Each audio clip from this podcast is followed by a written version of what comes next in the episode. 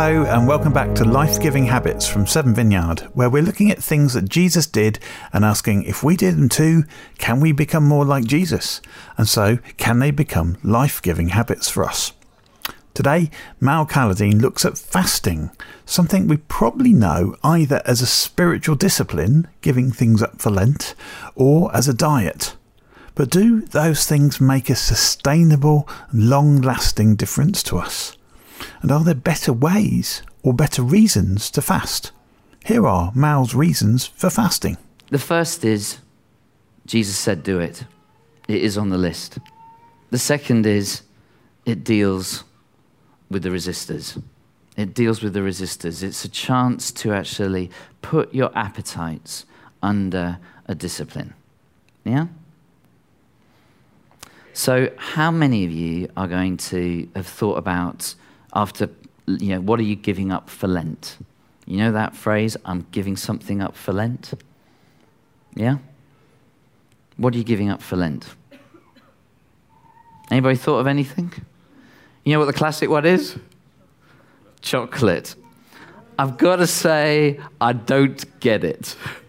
The reason I don't get it, if you're going to fast, you've got to check what your heart motivation is. If your reason is to lose weight, I can tell you it doesn't work. You put more weight on afterwards anyway, because your body goes into shock. Yeah? Uh, it's, you have to check your heart motivation. And the number one heart motivation, as far as I can see, is connection.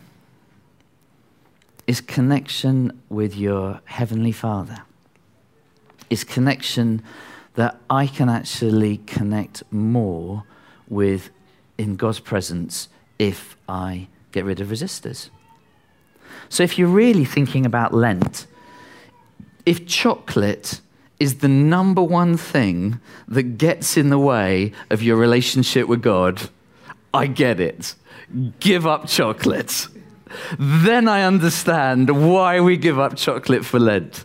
If chocolate is not the number one thing that, that gets in the way of your connection with God, then is there something that you should be doing instead? Do you see what I mean? And it's not just, fasting isn't just about giving something up, it's about taking something on. So as we think about this Lent season, it might well be there's something that you want to take on rather than you give up. Yeah?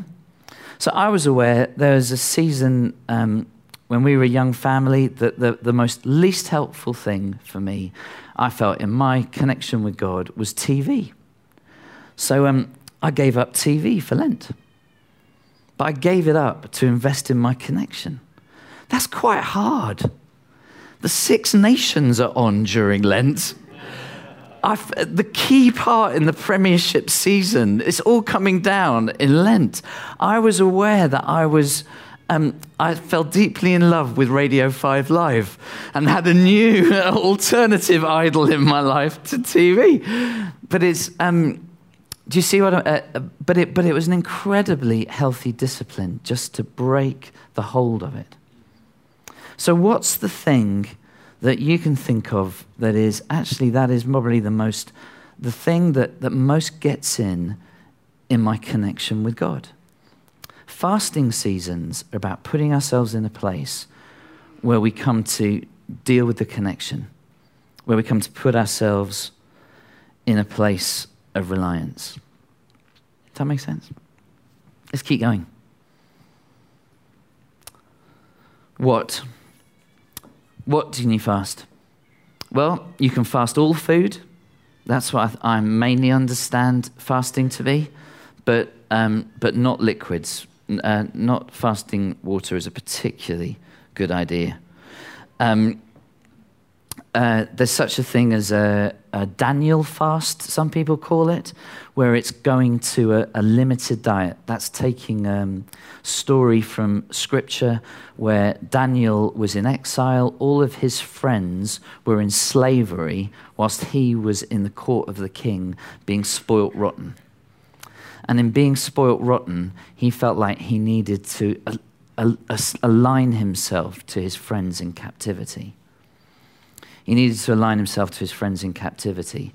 So, to do that, he, uh, he, he went into a fast that was really basic foods rather than the royal food.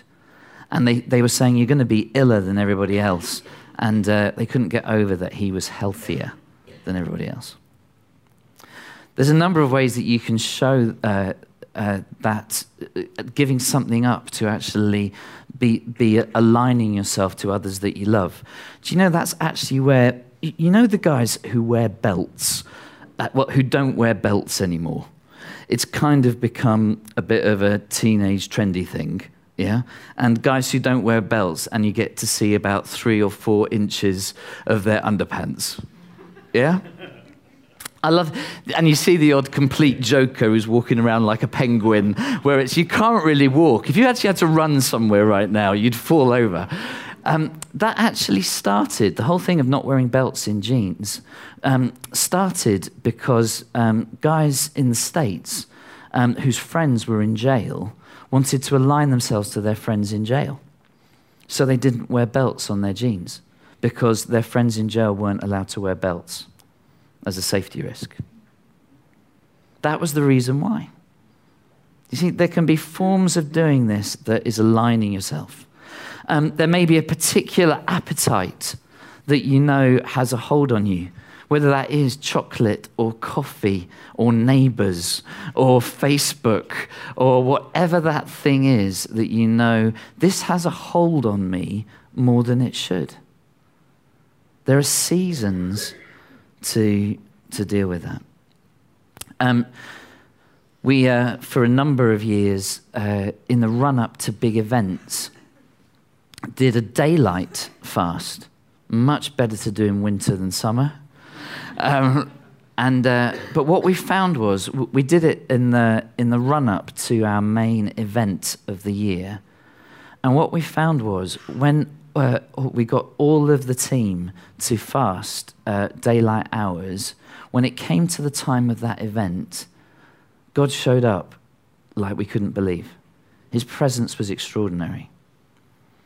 Recently, um, well, about two and a half years ago now, I got to go, three years, I got to go to Uganda, and we were in, um, uh, we were at this youth convention uh, in a place called, called Mbarara in the southwest of, uh, uh, of Uganda. And there are about six or 7,000 young adults.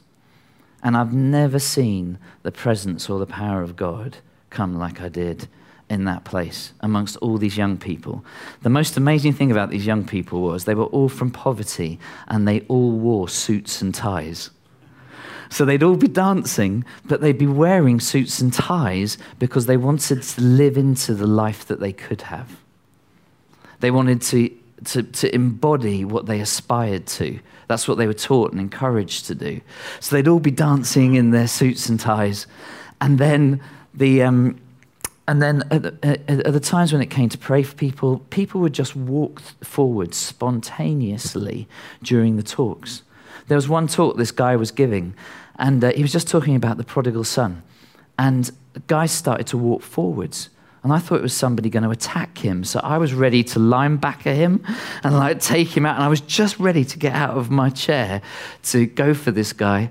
And he looks at him and goes, Ah, a young man convicted by the Spirit, wanting to know the love of his heavenly Father. Shall we pray for him? And as he said that, 30 or 40 others came forward. He never made a call, he just talked about the prodigal son. And people came forward and gave their lives to God. And then um, at the end, the power of God was so um, significant. And we were going, oh, this is great because of our talking or whatever. And then he said, uh, this guy said, Yeah, we found out that every priest uh, in that, the team who'd been doing that had been fasting for the previous 20 days. There's something about it. There's something about it. So, why do we do it? To seek God, to get his uh, attention, to show God we mean business, to show God we're really sorry, to plead with him to change his mind, for power and for unanswered prayer. Um, more of the. We're going to finish today with, uh, with communion. And the, the kids are going to come in in uh, just a second. Uh, I want to read uh, two scriptures out to you as to uh, uh, why should you do this? Why should you do this? Um, here's the first one. It's Isaiah 58. For day after day they seek me out. They seem eager to know my ways, as if they were a nation that does what is right and has not forsaken the commands of its God. They ask me for just decisions and seem eager for God to come near them. Why have we fasted, they say, and you've not seen it? Why have we humbled ourselves and you've not noticed? But on the day of fasting, you do as you please and exploit all your workers. Your fasting ends in quarreling and strife and in striking each other with wicked fists. You cannot fast as you do today and expect your voice to be heard on high. It's an attitude thing.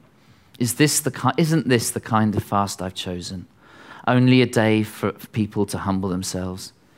Is it only for bowings one heads like a reed and for lying in sackcloth and ashes?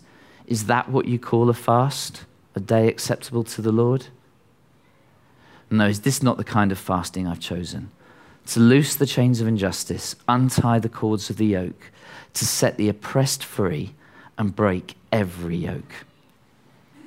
Is it not to share your food with the hungry, to provide food with the poor wanderer with shelter, when you see the naked to clothe them, and not to turn away from your own flesh and blood?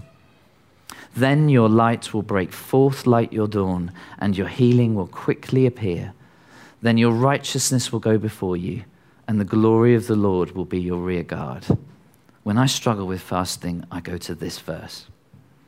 When I'm struggling why to do it, I go to these verses. Um, in a moment, the kids are going to come in and we're going to start to just remember Jesus. And I hope get some time just to say, Lord, as we enter this preparation season in the run up to Easter, what are you saying to me, Jesus? And what do I need to go and do? But I thought I'd just, uh, I, contacted my fasting mentor this week, whilst I knew that I was talking on this, and said, uh, you know, all these years you doing these mad fasts, where's it uh, left you now? And he said, the number one thing it's taught me is that I need to rely on Jesus. What has fasting done is made me rely on Jesus. Said, There's times where I can't feel God. I feel more tempted. Temptations I didn't think I had anymore um, come back and reappear. I feel hungry. I feel cold. My breath smells. Toilet experiences aren't good. It's all hard. But actually, it's teaching me to rely on God. It's, that's the point, is to teach me to rely on God.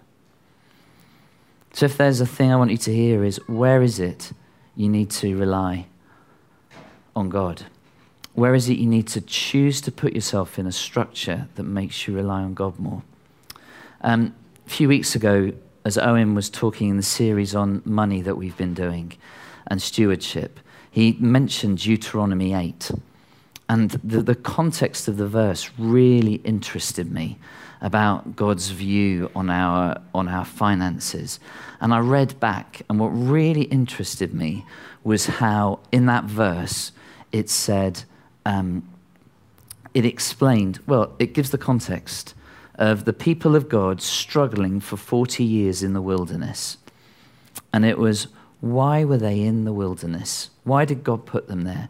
I've heard people make strategies out of what it is to live in the wilderness. But apparently, there was only two reasons God had guys in the wilderness it was to humble them and to test them in order to know what was in their heart. Fasting puts us in a place where we choose to be humbled and to be tested to know what's in our heart so that we can rely on Him. Have a moment in quiet as the children come to join us, and then we'll remember Jesus in, uh, in the bread and the wine.